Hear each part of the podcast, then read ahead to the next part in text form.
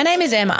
I own the Daisy Chain and run music and movement programs for aged care and disability facilities. I'm going to share how to find fun, purpose, and connection in that stage of life that others think is boring, dull, and pointless. If you would like to know how we shine a light on the fun, vibrant, full lifestyles of the aged care residents and disability clients, stay with me as I share the stories of human connection. Hi, this is Emma from the Daisy Chain podcast, and I'm really excited today to be joined by Julie Jones. Hi, Julie. Hi, nice to be here. Thank you so much for giving up some time on a Saturday afternoon. I know how busy you are. Uh, so, Julie's uh, here from Travel Without Limits and Have Wheelchair Will Travel. So, we'll start, Julie, if you can just give us a little bit of background about yourself and your journey to this point. Sure. Well, I used to work in the travel industry, so travel is a real passion of mine. My parents took me traveling at a young age for six months around Europe and Scandinavia and really instilled a, a passion for travel. And I always imagined we would do the same with our children. And my son Braden was born with cerebral palsy. He's a wheelchair user and needs help with all his daily living needs. So when a wheelchair became part of our luggage, it was a whole different ball game. And despite having worked in the travel industry for so many years, I was just really worried about how we would do it and what impact that would have, and didn't find very much information about it. So we took some sort of gentle steps into the travel realm and really enjoyed it and found that, you know, week day in, day out, we were just doing therapy. Early intervention was, you know, the buzzword and we knew that we needed to do as much as possible. But I became a bit of a a mouse on a wheel and really tired and burnt out. And we found that travel really reminded us that we weren't just carers and admin people for Braden, that we were his parents. And, you know, my daughter had come along by that time. So it was really important for her to have those times together as a family bonding. And I started Have Wheelchair Will Travel basically after a trip to the US. We won a trip and we were like, oh, how are we going to do this? And there wasn't much information online, but I researched it like a travel agent would. and um, we had the most amazing time. It was the most liberating feeling to actually travel, for it to be successful, for the wheelchair not to be a barrier. And we wanted to share that with other people. So I started Have Wheelchair Will Travel to give them tips um, on how to do it. And then I kind of got niggly and thought, that's not enough. We need more. We need it in mainstream media. So I started writing for some family publications. And then I kind of thought, mm, that's still not enough, one story in each issue. And was lucky that the person that I was writing for at a family publication was keen to co found a publication, which is Travel Without Limits, which is Australia's first disability specific travel magazine. And the magazine is dedicated to all kinds of travel, whether it's you're traveling with somebody with autism or somebody who has a degenerative disease or somebody who is blind, deaf. We sort of try and cover a range of topics and everything's written by people with lived experience because I'm a firm believer in the people who are traveling with a disability or a condition are the best people to help other people feel confident that the information is accurate and can be followed and hopefully it helps them. So that's kind of me in a little big nutshell. Fabulous. So how old are your children? So my son's 26 now yep. and my daughter's 19. Wow. Okay. So you've so, got lots of experience. yeah. Well, I mean, we've done lots of travel and, and as I said, we started off very gingerly um, you know, with local trips and then a cruise and, you know, just took baby steps really to work out what yeah. we needed. And, and then we sort of launched into bigger travels and more adventurous. And, wow. you know, with, with those more adventurous trips, some things work, some things don't. But I yeah. think as long as you pack your positive attitude, and that's for anyone really, I don't think it's just, you know, if you have a disability, but realistically, it's harder to overcome some of the challenges if you have a disability and you arrive somewhere and things don't go right. Yeah, and I know uh, during the the Paralympics we heard about you know wheelchairs not being put onto planes and or being left and you know damaged in the process of travel. So yeah, that would definitely um, add to the stresses, I would imagine. Well, I think it's a little unfortunate because, yes, those things definitely happen. And if they happen, it's catastrophic for people. Yeah. I mean, if you arrive at your destination and your wheelchair is damaged beyond use or damaged you know, significantly. That's like somebody arriving at a destination with broken legs. Like yep. it's your way of getting around and the way that you feel comfortable getting around. But I do think that the media tends to like two two very um, extreme ends of the stories around disability. They like the worst possible stories, which they love to put on the front page, of course, and they like the most um, inspirational stories, which doesn't really represent you know 99% of the population. So you know it's fantastic when you see kurt fearnley doing the kokoda trail or climbing the harbour bridge and that's brilliant but the fact is that most people with disability aren't going to be able to yeah. achieve those things. Yeah. And that's what the media tends to, you know, um, it's extremes, extremes, yeah. as you said. Yes, yeah, absolutely. So today we're going to talk about um, some of the challenges around traveling with someone with a disability, and also some solutions to those challenges. Um, and then at the end, we're going to hear your top tips for traveling with someone for with a disability. So that's going to be a great uh, a great tool and some tips that people can put into practical life. Um, so, what are some of the challenges that you have faced and that you've had to consider whilst traveling with your son? I think one of the biggest challenges is a lack of information. Um, and even if there is information, it's often quite hidden. It's under frequently asked questions, or it could be, you know, you've got to go through multiple clicks. It's not just on a tab that says accessible information, which would be super useful for people. So that's the first thing. Um, you know, you can't just book things online and expect that they're going to work for you, even if it is accessible in some way, shape, or form, um, because everyone's idea of accessible is quite different. Yeah. Uh, so then that leads me to what is one of the biggest challenges is in the tourism industry. There's a lack of understanding, and to a degree, there's a bit of a fear. I think of um, people don't want to sort of promise too much, which I think is is wise, but then they also don't share enough for us to get an idea of, of yeah. what there is. So that's a real problem. And even, you know, I research everything to the nth degree, and we I'd say 99% of the time have really positive experiences. So one of the challenges is just putting in the time to research and plan a trip, but you do know that that will pay off at the yep. other end. But that's the time that you need to put in, and that's exhausting when you're trying to work that around you know, therapy, doctor's appointments, daily life, jobs, you know, all those sorts of things. So that's a big one. And even, you know, as an example that I often use, we were trying to book a holiday to Cairns. And I was ringing the various properties. And one of the properties I said, you know, is it accessible to the apartment? And they said, yes, we have a lift. And I said, right, so that's step free. And she said, oh, no, there's five steps to the lift. So, um, you know, we tend to bump our son's chair upstairs if we absolutely have to, but certainly as we're getting older and he's getting heavier, it's not ideal. And if you imagine when you're staying at a property, sometimes you come and grow from it, you know, several times a day. Bumping it up five stairs to get to a lift yeah. would have been bad for us, but it would yeah. have been impossible for somebody in a power wheelchair or, you know, just, eh, you know, somebody who even has a bad hip or a bad knee that's looking for a fully accessible experience. So they're the challenges that we often face um, in that regard. But we are finding that, you know, with the airlines from when Braden was young and we were first flying with him to now, we have to explain a lot less, which I think is fantastic. Yep. So I think there is a growing awareness, but it's never fast enough for the people that need it. No, because the people that need it need it now. Exactly. Not once it's changed. Yeah. um, is there a uh, like a, an industry standard or some kind of regulatory board that you know if someone says they're accessible, is that actually checked and authenticated by anyone or anything?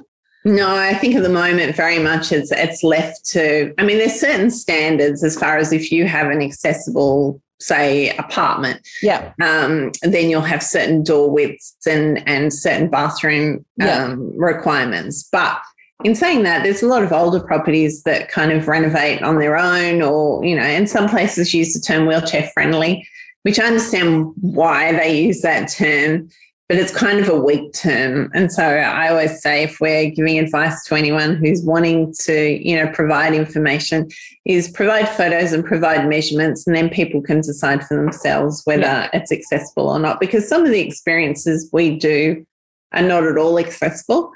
And when we go on a holiday, we'll have um, what I would call a high impact day. So it might be a day, as an example, when we're in New Zealand, we did the Skyline, which is a luge ride. Wow. And the gondolas are accessible. But of course, the luge ride that our family really wanted to do was at the very top of the mountain. And there was like a chairlift up, but we needed a wheelchair to then you know, get certain points. So we bumped the wheel or walked the wheelchair up this really steep incline, left the wheelchair at the top, took the luge down. Then my husband waited until I went back, walked back up, grabbed the, wow. the wheelchair, and then came back down again. So that would be a high impact day, but we knew that my our family's enjoyment, my son's enjoyment was worth that. But then it would might mean that the next day we look for just a very easy, accessible walk. Yeah. So I always say to people, don't tell me what's accessible, show me what the yeah. accessibility is like, because it might be something that we can manage. Yeah. Or my son can transfer out of his wheelchair and get onto a boat, for example. Um, so it's it's just understanding. People need to understand there's no one size fits all uh, with any disability. Yeah. Because people have really different requirements and yeah. really different attitudes. Um, and it could just be where you are mentally at the time. Like sometimes I just don't have the energy to do anything but something that is truly accessible. Yeah so I think that comes into play as well, sort of where you're at with your yeah. sort of mental strength, not just physical strength. yeah, and I imagine it, it's as you said, it's physically tiring if you're having to do those activities, you know, more than once to enable yourself to to then move the wheelchair. Um, that's a strain on on you physically as well as emotionally.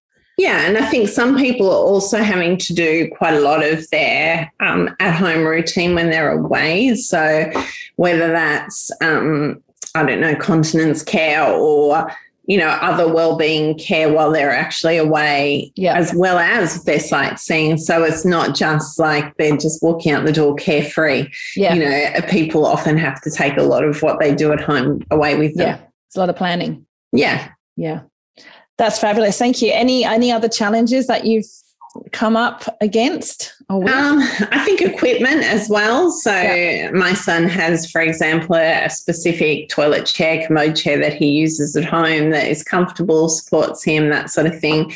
And when we travel, we had to come up with a solution for for replicating that, but something that was portable because his yeah. is a fixed sort of system. Um, so that actually required building something ourselves because we couldn't find anything on the market that suited us. Yeah. Um, so we actually built something. Uh, it was pulling all different bits and pieces together, and my husband, you know, doing some welding and some cutting and all sorts wow. of things. um, but now we have a toilet seat that fits in a suitcase. So yeah, fabulous. You know, that's fantastic. Yeah. So uh, often, I think people are very good at coming up with inventive um, you know solutions to creative. Yeah. Yeah. Yeah. Yeah. Um i've got a question that uh, you know i'm i'm all for asking the questions that you know maybe people don't know how to ask or don't want to ask or don't even consider.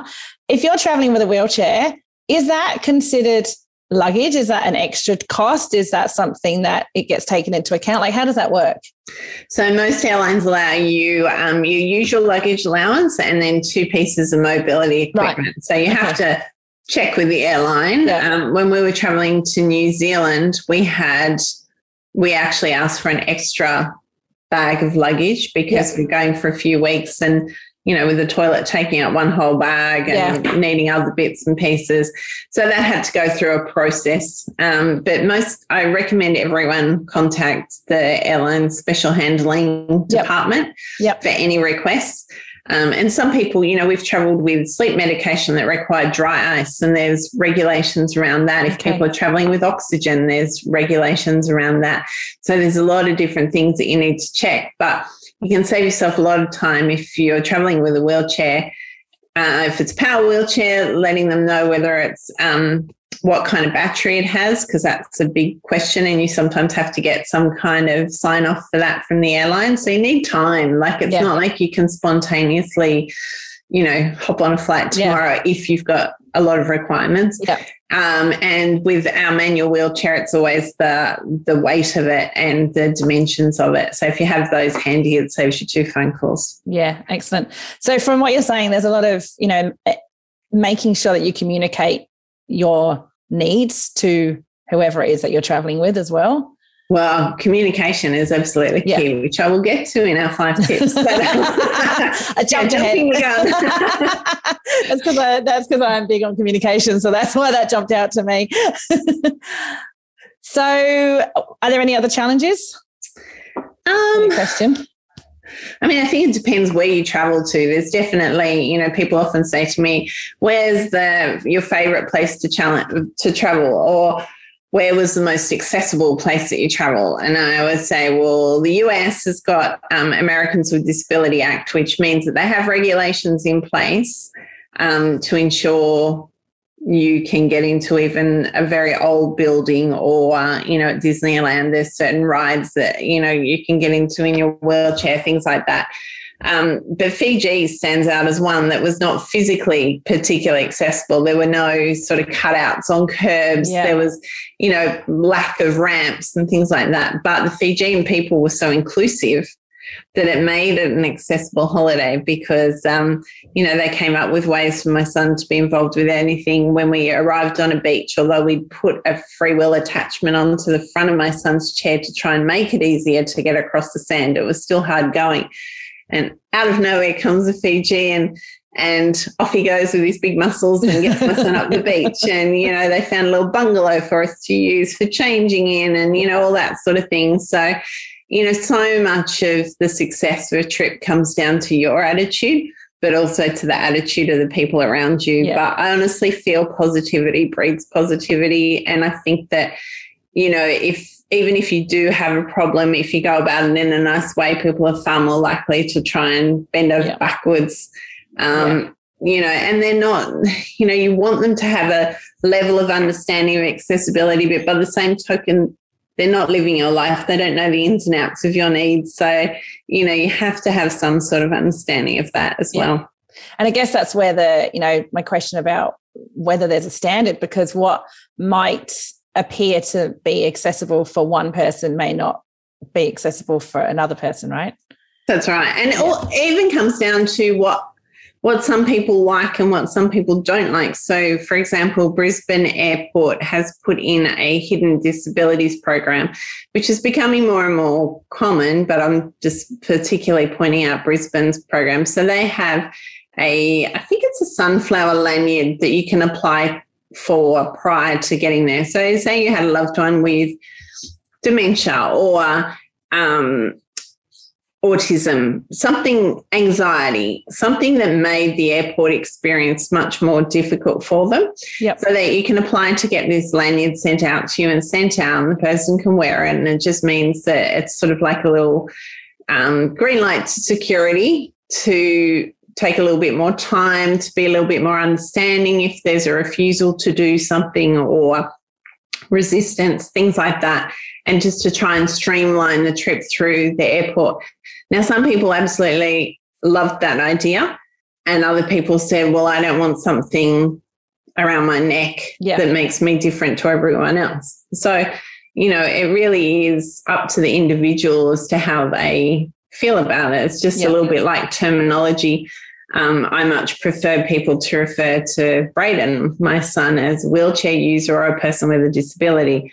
But a lot of people in the disability community actually prefer to be called a disabled person. So right. I feel like we all need to learn respect of yeah. what other people choose. Yeah. Um, and I have no problem if somebody else wants to, you, you know, refer to themselves in that way, as I would hope that they wouldn't have any problem with referring to Braden in yeah you know, as a wheelchair user yeah. or person yeah. with a disability. Yeah. And I remember having a conversation with Mel about, um, you know, when people offer to help or don't offer to help. Um, but then when you say, yes, please, making that assumption of how that help looks rather yes. than saying, like, how can I help? Um, exactly. I, I, know when I interviewed her, she was saying that you know someone had said to her she was she was going through a doorway and she was holding a coffee, and someone had said, Would you like me to help? And she said, Yes, please. And they held the door open for her.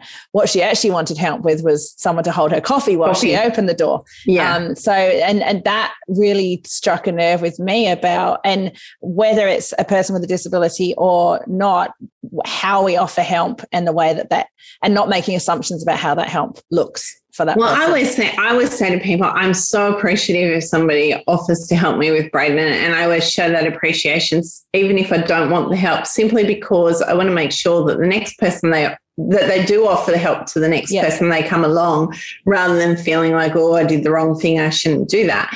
And I always use the example of if I saw anyone who couldn't reach the top shelf in the supermarket struggling to get groceries, I'd say oh gosh, that's high. Would you like a hand?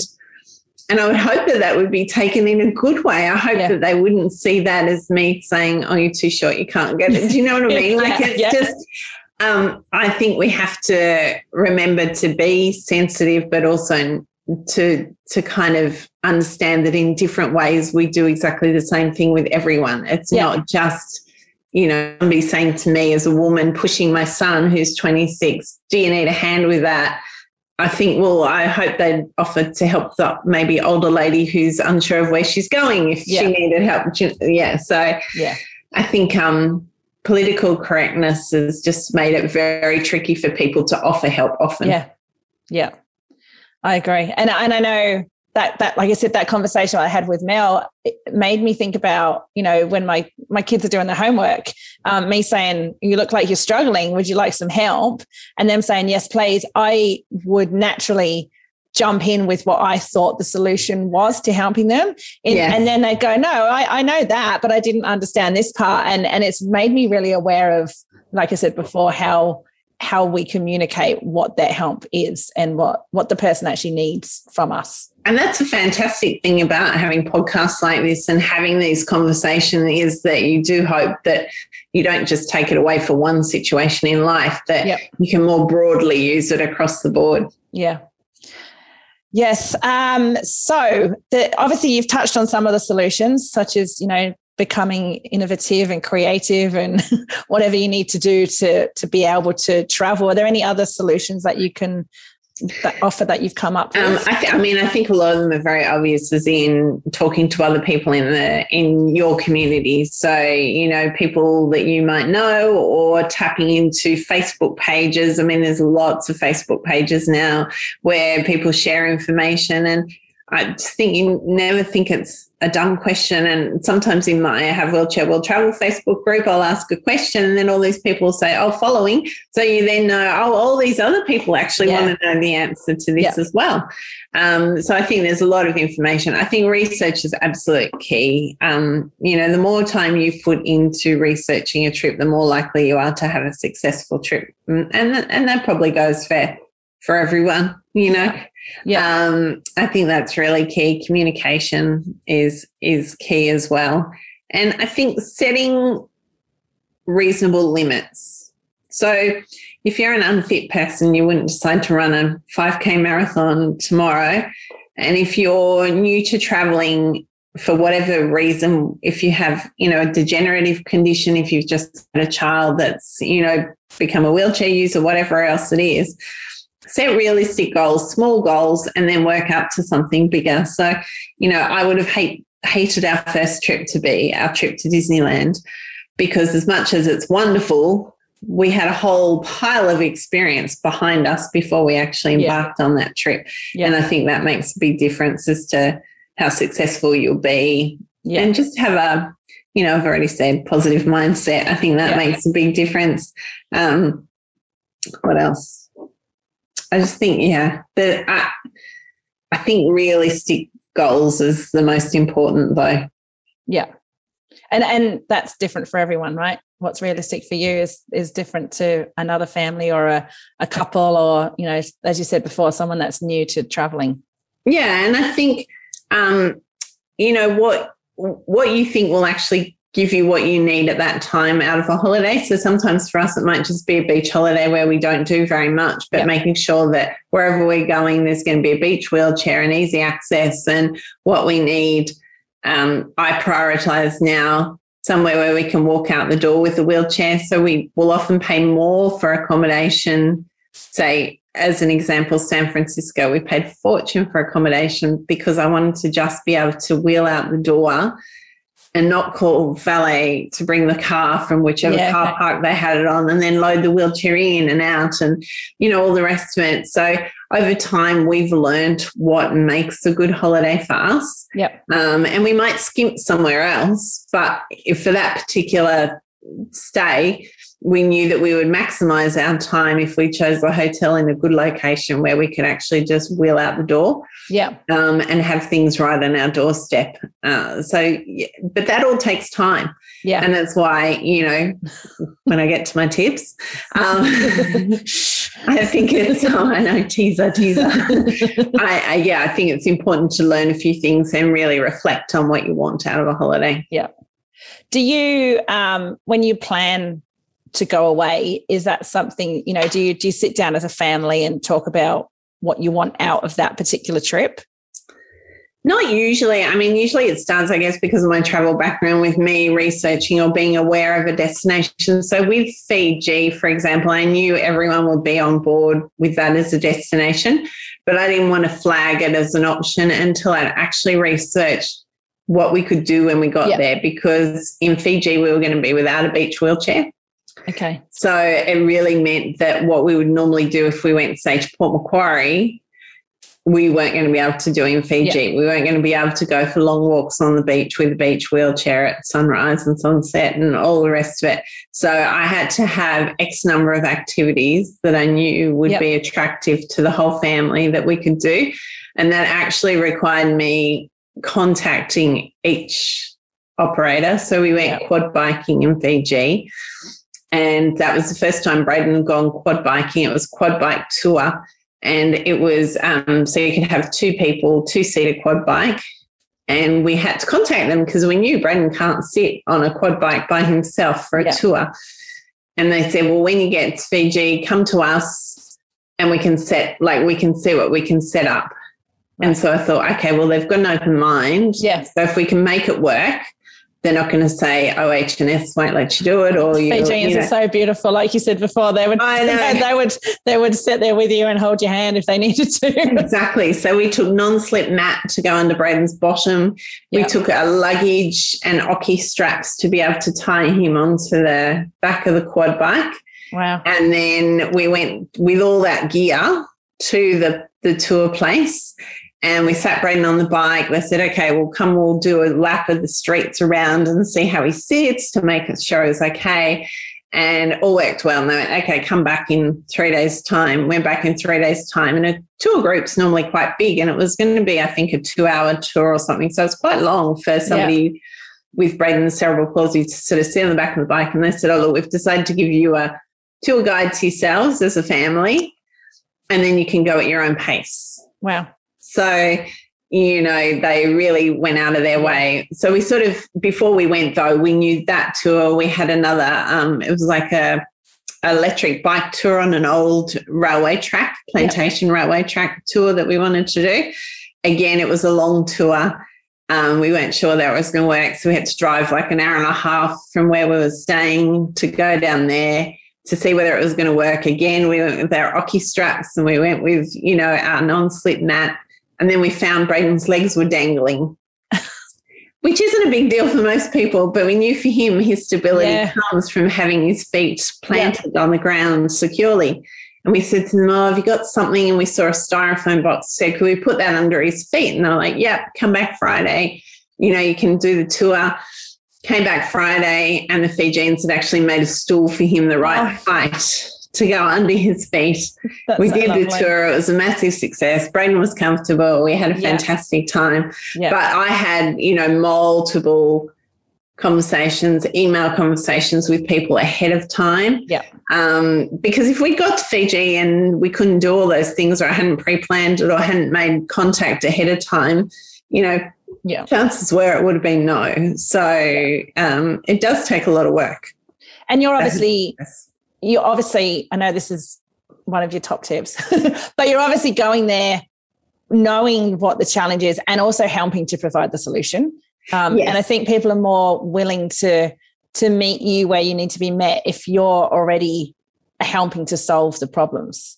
Yeah, that's right. That's yeah. right. But in saying that, I mean, we don't, every trip is not like that. You no. know, we've done trips to Airbnbs um, where we've just literally gone to the country and stayed in an Airbnb. And our biggest requirement is that there's bath because, unlike most people that are wheelchair users, Braden prefers a bath. Yeah. Um, and a lounge that's long enough because Braden gets up in the wee hours of the morning and we need to have somewhere where we can chill in front of the TV and relax.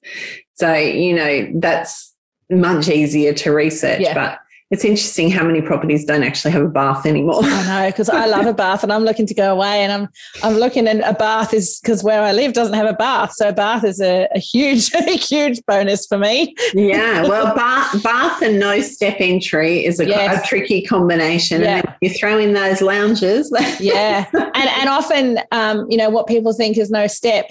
There's actually a step to get into the bathroom. Exactly. Um, yeah, or into the shower cubicle yeah. or whatever it might be. I mean, it's so. good with sites like Airbnb or Stayz, all those ones, because they tend to put a lot of images. Yes. But if they don't have all the images, we've been inclined to ask for more. So yeah, yeah, fabulous. So are we on to the top tips? top tips. all right. So top tips. That's quite hard to say fast. Top tips for traveling as a person or with a person with a disability? Yeah. So I think you really need to think about what, what kind of holiday you want, what it is you want to achieve. I think starting local is key. There's nothing wrong with a staycation. There's nothing wrong with, you know, a trip an hour away from home. So if you forget something vital or it doesn't work, you can actually come home because yep. you just it's like a safety, a safety blanket um, to know that you can do that. And it's really important to work out what you need. What equipment is essential, what's superfluous, what, you know, what is really only adding to your luggage limit and not serving you well when you're yep. away. Um, because everything becomes, you know, just more to carry, more to lug around. Um, if you're going somewhere like, say, Uluru or Cairns, somewhere where um, is very, very popular, it's I find it's very important to make sure you book your car hire first before okay. your flights, which is kind of not what most people do. No. But for us, we have to have a car that will fit the wheelchair and our luggage.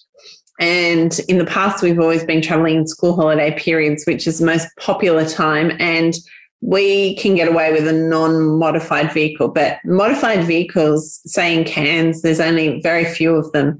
Um, so it's really important to book that. And if it's a refundable deal, you know, in most car hire, it's quite easy to get a refund. Yep. Then if you can't get your flights or you need to shift your dates, you can.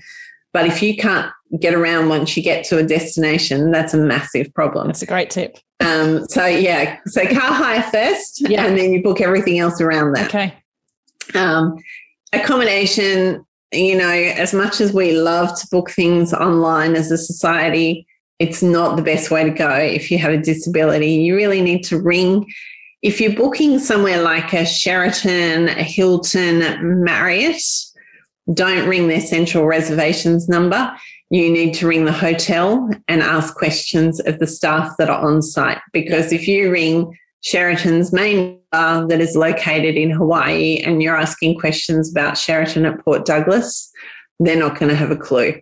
They have not sighted those rooms. They cannot give you more information.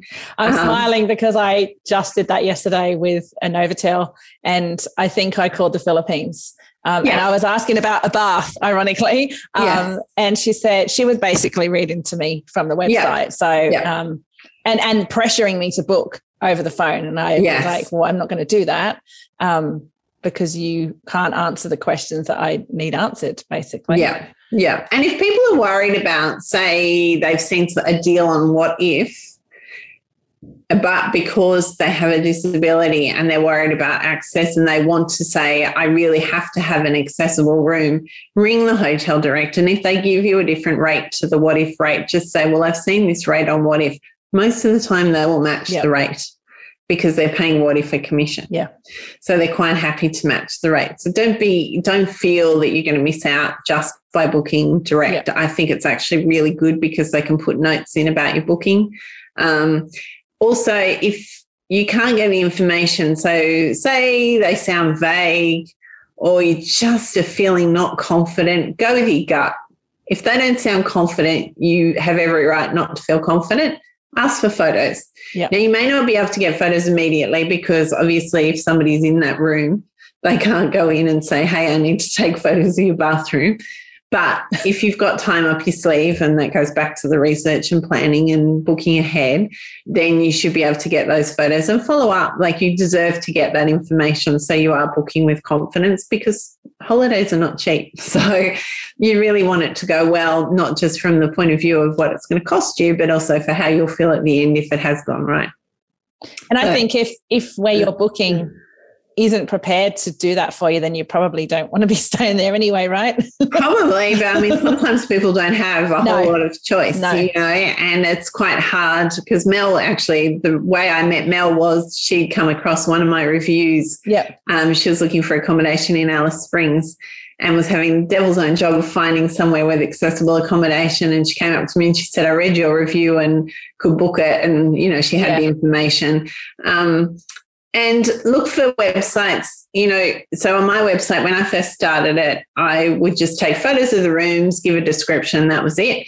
And over time my audience are very vocal in letting me know what they need which i love because it means that i can better serve them. Yeah um, so now i provide measurements. If i possibly can have time sometimes i'm just looking in an accessible room and i might not have much time but wherever i can i give them the height of the bed so people can know with confidence that they can transfer from their wheelchair to the bed. I let them know if, and these are questions to ask as well. If if if it's important to you, yep. um, the other thing is whether there's space under the bed for anyone traveling with a hoist. A lot of bed bases are actually solid, yeah, and therefore you can't get a hoist under them. Yeah. So people then travel with elephant feet or you know some kind of device that can elevate the bed for them yep. so they can get their hoist under. But if that's important to you, you need to ask the question. You know, with airlines, depending on a person's ability, Braden um, uses his wheelchair to the aircraft door and then he walks onto the aircraft. Some people can use the aisle chair, which is a really uncomfortable um, wheel, airline provided wheelchair yep. that gets you onto the flight. But some airlines provide an Eagle passenger lifter, which is a hoist that the airline provides that takes you down the aisle and places you in the seat. And it's apparently much more comfortable than slide boards or other things that people have used in the past. So try and ask those questions and educate you on what educate yourself on what there is out there to make your travels easier. Yeah. Um, because that helps. You know, airlines like Qantas and Virgin have an upper body torso harness that's something that you need to request in advance because you have to sit in a certain seat because it has an anchor point like a child's car seat would. So they're all the things that, you know, again, booking in advance, speaking to special handling, telling them what you need, asking them what facilities they have. Um, if you book with a budget airline, you need to know the limitations of a budget airline. So Qantas is a full service airline there their terminals are much quieter for anyone that has sensory, you know, um, problems around lots of noise and busyness. The Qantas terminal's much quieter. Yeah. Um, they're a full service airline, so they tend to take a bit more time. They tend to be a little bit more lenient with what they'll offer. Jetstar is a budget airline, and we've had great experiences with them um, and Virgin, we've had great experiences, but Jetstar will not let, a, say, a power wheelchair user or somebody who has very high support needs use their wheelchair to the gate. Right. Um, so that can be, you know, a problem. Yeah. So it's really educating yourself on, I mean, communication, communicating to them, but also educating yourself on what the airlines offer. Yeah. Fabulous. Any more top tips? there's so many. top tips probably was a little um, the teaser because there are just so many. Just tips. tips, tips, All the tips. I know. I think, you know, choosing it, um, I think I said the stay local, uh, start local to work out what you need. If you need things like hospital facilities, Um, you know, if you have a condition where you might need hospital, check what the facilities are in that town. So if you're not familiar, if you're going outside of, you know, Sydney or major yeah. a- area, check what facilities are in the area. Yeah. Um, if you're traveling to the country or somewhere like that where pharmacies close at night, make sure you have your medication yeah. with you. Um, even things like Panadol, Braden will only have, if he gets really sick, he'll only have liquid Panadol, which isn't something that I keep all the time. But if we travel to the country, I always make sure I have liquid Panadol with me because if he gets really sick, always have more medication than you need um, when you travel because if there are any delays, you know, you can't just nip into a pharmacy and get what you need um, for things like that. And or if you're traveling internationally, obviously have a letter with you. Yep. And take advantage of any of the discounts that are offered to you. You know, things like the Australian Companion Card. Don't leave home without it. Um, in Australia, obviously, yeah. because places like SeaWorld, um, you know, any of the major theatres, all those places you can use your companion card. So your person that's supporting you goes in for free, Excellent. which for places like SeaWorld, you know, is a massive. Yeah, yeah that's a big. Massive difference. Um, I'm not sure whether Virgin's still offering. They were offering 50% off, obviously post COVID. I'm not sure whether, but they were offering 50% off for somebody traveling with you if you are unable to travel by yourself. Yeah. And Qantas have um, a discount as well, which you need to. I have to actually get myself up to date with everything post COVID because yeah, it's you know, all changed. Yeah, well, it's not post COVID, is it? But I mean, no. all the airlines were grounded. Yeah, um, because they were offering a discount as well. Okay, that's great. Um, and the last thing I'd say is travel with a MLAK key because more and more places now um, are locking their um, accessible bathrooms. okay.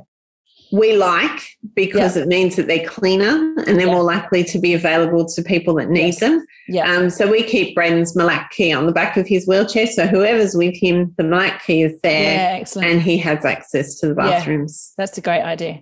Um, and anyone obviously who has um, hoist needs for the bathroom, or an adult change table, check the changing places yep. website to find out if, you know, when you're going somewhere, whether they have them. Places like Taronga Zoo now has one. Yep. Um, you know, there's more, um, Australia Zoo in Queensland has one. So it makes big difference to people who do need either the hoist or the adult changing table to them yep. having a full day out. Yeah. So, from what you're saying, and I'm going to summarize, is education, yeah. preparation, and communication. Oh, very good. Thank I you. Like you can use that. ECP. In any order.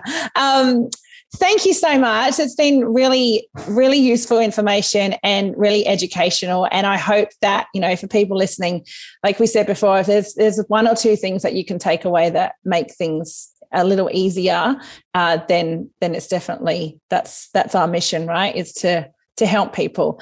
Yeah. Um, so and also, you. also they're just not alone. Like I think it's really important to know that you know you're not alone. There's a lot of people having exactly the same difficulties you're having yeah. and tap into those people because often those people are the ones that have found really inventive solutions yeah. to them it's that's amazing because I interviewed um, Carrie, who is dementia darling, and we were talking about uh, she um, advocates for carers of people with dementia, um, and we ended her podcast with exactly the same thing is that you're not alone. There's other people who are going through exactly what you're going through. There's support there's advice there's you know there's people that will hold your hand um, you know, whatever you need, whether it's a, a gentle push or a, a, handhold or an ear or a shoulder, there's there's someone else that's going through what you're going through um, and has the same questions and often has the answers to the questions that you've got. So it's interesting that you know it doesn't actually matter what field we're talking about. Um, that's one of the the biggest takeaways is that you're not alone and there's people that want to help and assist. Well, if you think even when you're a, you know a parent traveling for the first time with a toddler or a, a baby, I mean, yeah. you know, you seek out other parents. Yeah. Oh, is that yes. what you did? And you yeah. know, is that how you solved it? Everyone just you know loves that. You need connection in life, no matter Absolutely. what your situation, no matter what stage you're at. Yeah. It's that connection to other humans that makes a difference. You know, and it really is different to just finding information on a hotel website or a dementia website. Yeah. It's actually having somebody that is kind of a face for it or a, a, a, just somebody that you can connect with. Real life experience. So, how do we find you? You can find me at havewheelchairwilltravel.net. Yep. Uh, or travelwithoutlimits.com.au. Magazine is available to subscribe to. We and are by beautiful biannual magazine. Yeah. Um, I'm really proud of it because I really beautiful. wanted something that was glossy and quality. And so people with a disability felt like their travels were just as, you know, um, inspirational or aspirational as anyone else. So, um, yeah, really, really proud of it. Well, I know you sent me a copy, and I said to you when we chatted before, I was like, it actually, like, it feels lovely to hold. Like, I'm a real, I'm, I'm very tactile, so I, you know, I can look stuff up online, but I love to hold books and and feel how things feel, and it is beautiful. It's it's yeah, it's really lovely. So yeah, well, I think a lot of people are actually keeping them as almost like a reference book, yeah. so they can, well, you know, just here, so yeah. so if they want to go to Hawaii or Fiji or wherever it is in yeah. the future, they've got that information, yeah. you know, at hand. So yeah. yeah. It's you can tell it's your one of your babies. So it you. is. Um, so I will put all those details on our show notes. So afterwards, if you want to um, check Julie out and um, the websites and Facebook, are you on Insta as well? Uh, have wheelchair will travels on the Insta. Yes. Okay, beautiful. Yep. So that's where people can find you. And you know, I know that you'll be happy for me to say, you know, if you've got any questions or uh, things that you want to know about or for more information, then people can just reach you through one of those channels. So yeah. we will make sure that's all shared uh, when we when we publish this. So thank you so much for your time, Julie. I really appreciate it. It's been lovely to have a chat and some great information and tips. So thank you very much. Well, thank you for having me. My name's Emma. I'm from the Daisy Chain, and thank you so much for listening to the Daisy Chain podcast.